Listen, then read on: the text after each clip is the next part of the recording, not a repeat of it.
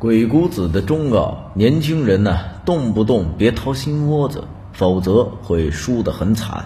本栏目由蜻蜓 FM 和专注国学鬼谷子智慧研究的鬼谷子智囊团联合制作播出。鬼谷子智囊团致力于鬼谷子纵横学智慧的研究与探索。更多精彩内容，敬请微信搜索“鬼谷子智囊团”。人生在世，要没几个损友啊，是不完整的。什么是损友？《论语·记事》曰：“损者三友，友变辟，友善柔，友变往。损矣。”意思就是说，有三种人不要交往：其一就是不与走邪门歪道的人交朋友；其二就是不与谄媚奉承的人交朋友；第三就是不与花言巧语之人交朋友。这些都是损友。如果你一不小心接触了损友，千万别动不动就掏心窝子，迟早啊是要吃苦头的。比如电影《食神》里，唐牛便是标准的损友。他自称中国厨艺训练学院第一百零五届毕业生，本是少林寺叛徒。为了打败食神，不惜是溜须拍马，得到食神信任，暗中却把食神的对手暗结珠胎，最终狠狠地算计了一把食神，集辟柔网于一身，让人实在是恨得牙痒痒。现实生活中也有很多唐牛，不过相比唐牛而言，我们今天要说的这位唐牛却是弱不禁风，甚至是个楚楚可怜的瘦子。我们姑且叫他阿寒吧。阿寒呢，口才了得，京剧频出。比如说，他说过：“我小时候一直在憧憬真爱，觉得这个社会非黑即白，直到长大才明白，其实普通人的生活更多的叫做模棱两可。”实际上，他不仅是这么说的，也是这么做的，将模棱两可啊发挥到了极致。什么意思呢？在工作中，阿寒对领导陈秋嘘寒问暖，体贴入微，简直就是乖巧极了。遂被领导引为心腹。直到有一天，他猛然发现领导居然有一个巨大的弱点，这位阿寒便如唐牛附体一般，瞬间撕破伪装，一招直击领导命门。那个陈秋啊，本是个厉害角色，也曾被封神，但是此人三观不正，遭此下场本也不冤。让其不忿在于，居然是自己一手提拔的心腹给了自己最直击灵魂的一击。现实不是电影，陈秋啊也不是史蒂夫周，还能够东山再起，经此一役，怕是凉的彻底了。实际上。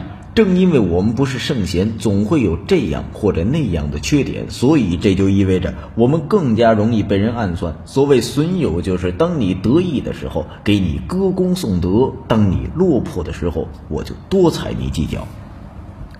有首歌叫做《最爱的人伤我最深》，其有道理。外人伤的都是外伤，自己人伤的才叫内伤。都是成年人了，谁没点不能说的秘密呢？张仪也有损友，不过那人不叫苏秦，叫做甘茂。你知道作为读书人的甘茂是怎么发迹的吗？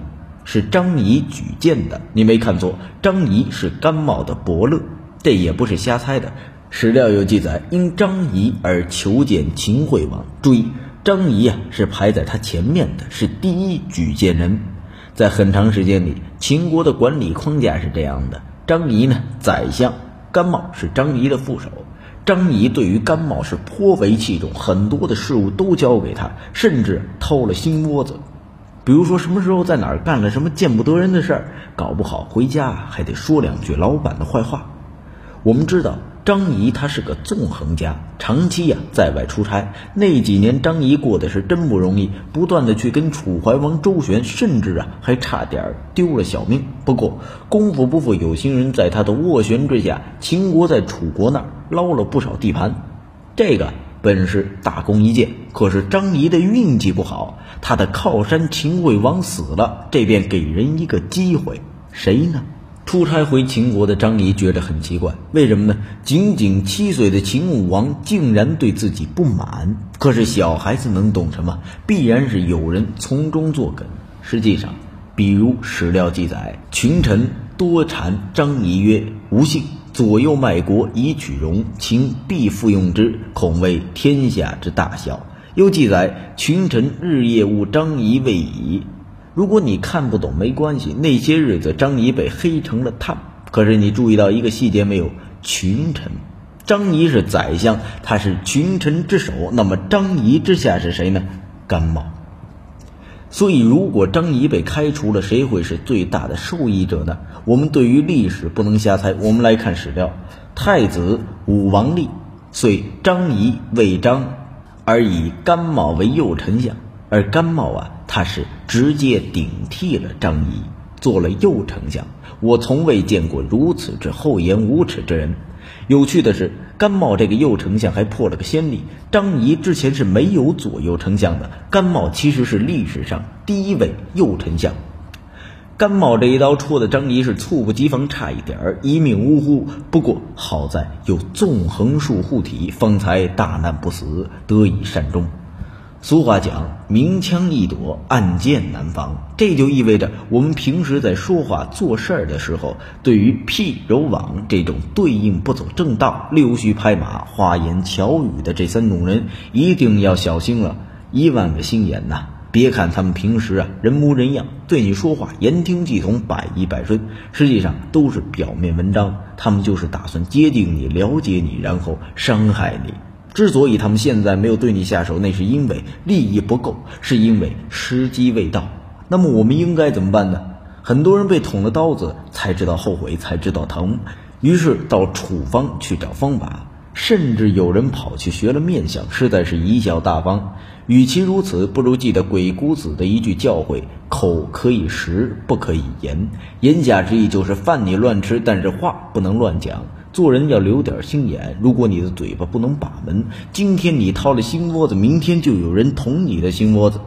本文由鬼谷道鬼谷子智囊团创始人鬼谷星原创，更多精彩鬼谷子纵横智慧内容，敬请微信搜索“鬼谷子智囊团”，我们一起纵横捭阖，鬼谷论道。